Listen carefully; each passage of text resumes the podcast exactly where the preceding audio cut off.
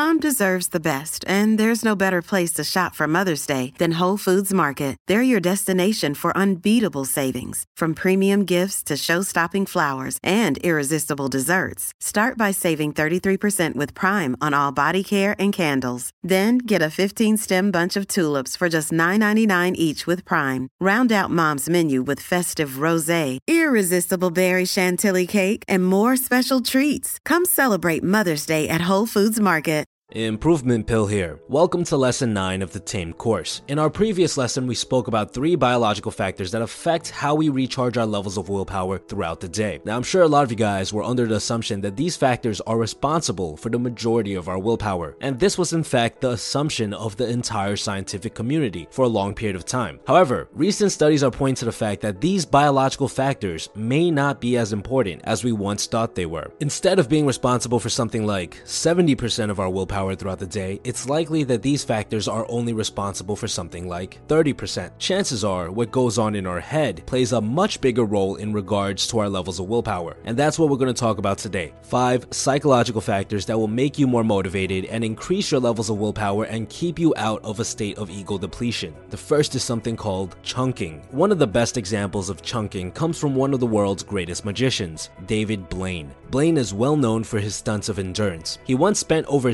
63 hours encased in a block of ice, and you can only imagine how much willpower that required. Blaine managed to pull this off by using chunking to create a constant supply of willpower. Chunking is when you take a large task and you break it down into tiny, tiny pieces. For Blaine, instead of focusing on the total amount of hours he wanted to spend in this block of ice, which was at least 60 hours, he broke it down to the hour. He would tell himself, okay, I just need to make it through the next hour, over and over again. The reason this works is because our brain is designed to be as efficient with our willpower as possible in order to conserve energy we actually have an almost unlimited amount of willpower, but we all have a point in time where our brain says, Nope, you've used enough, that's all you're getting for today. So when presented with a momentous task, your brain says, Nope, we can't do this task, it's way too big, we don't have enough willpower to do it. But when you're using chunking and you focus your attention on one small piece at a time, then your brain says, Hey, you know, we, we could do this. Here's some extra willpower. And that's why in one of our previous lessons, I mentioned that we need to set a low bar when creating our routines by setting a low bar, which is the minimum amount of work we're allowing ourselves to do. We're basically using chunking to get a little bit of extra willpower, just enough to force ourselves to stick to our habits. So, how can we use this in our day to day lives? Well, instead of telling yourself that you're gonna finish that five page paper right now, you're actually gonna get more willpower, feel more motivated, and get more done if you tell yourself you're gonna finish a single paragraph at a time.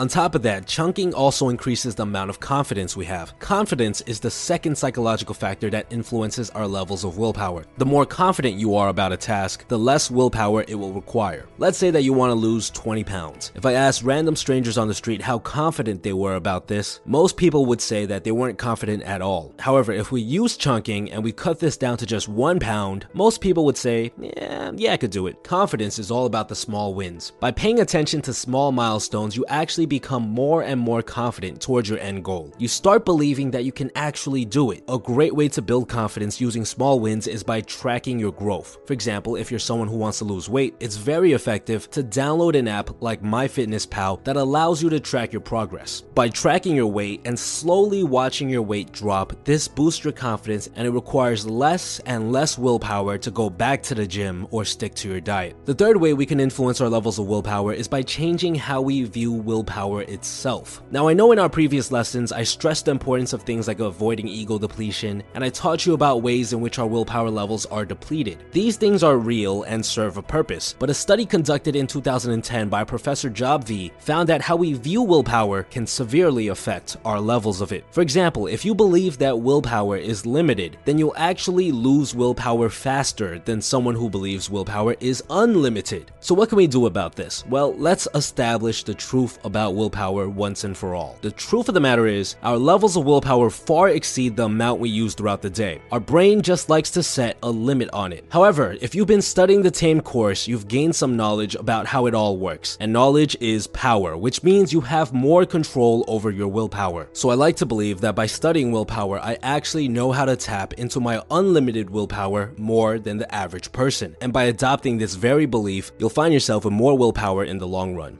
The fourth way we can influence our levels of willpower is by changing our identity. When you have an identity that aligns with your goals and the habits that you're trying to build, this decreases the amount of willpower required to stick to it. Now, this is easier said than done. How can we change our identity? Well, the best way to do so is by being very careful with our language. The way we phrase things will affect how we view ourselves. For example, if an urge arises to smoke, instead of thinking, I can't smoke, I told myself I was going to quit, we should be thinking, I am not a smoker. The person in the first example still identifies as someone who smokes, who's trying to quit, while the person in the second example identifies himself as someone who doesn't smoke to begin with. Over time, you'll start believing this new identity, which in turn will reduce the amount of will willpower required to stick to this habit. Another good trick to keep in mind is to replace words like I can't, I have to, I must with I want to. The first three phrases are phrases that you would use if you still identified with the old you that you're trying to change. But if you use the phrase I want to, then you're agreeing with your new identity. The fifth and final way we can influence our willpower with our mind is by doing what's called high level thinking. A study conducted in 2006 by Professor Fujita found that people who spent more time time thinking high level thoughts would have a significantly higher level of willpower throughout the day than those who had low level thoughts. Now, what's the difference between the two? Well, low level thinking is when you think about the short term and you think about specifics. For example, you think about how you're going to get to the gym, you think about how you're going to lose your weight, you think about what foods you're going to eat. High level thinking, on the other hand, is when you think about more general and long term ideas. So it's when you think about why you're going to the gym, when you think about why you're trying to lose weight, when you're thinking about why you're changing your diet. Now, there's nothing wrong with thinking low level thoughts because they are needed in order to plan ahead. You can't make dinner unless you think about what you're going to cook, but it's best to spend more time thinking high level thoughts. High level thoughts create a sense of purpose and meaning. If you think about why you're changing your diet enough, you start to truly believe that changing your diet is what's best for you. A great exercise that I'd recommend all of you to try is to take the keystone habit that you're trying to build in this course and fill out an entire page with why you want to stick to this habit. To sum it up, there are five powerful ways you can increase your willpower and get more motivated by changing the way you think. Number one is by chunking breaking up your big goals into tiny tasks. Number two is by increasing your confidence so that you start believing that you can actually accomplish your goals. Number three is by changing how you view willpower, that you're someone who can tap into their unlimited well of willpower by studying and practicing how it all works. Number four is by changing your identity. It's easier to quit smoking if you don't identify as a smoker. And number five is by spending more time thinking high level thoughts. And just to clarify something, the biological factors we mentioned in our previous video are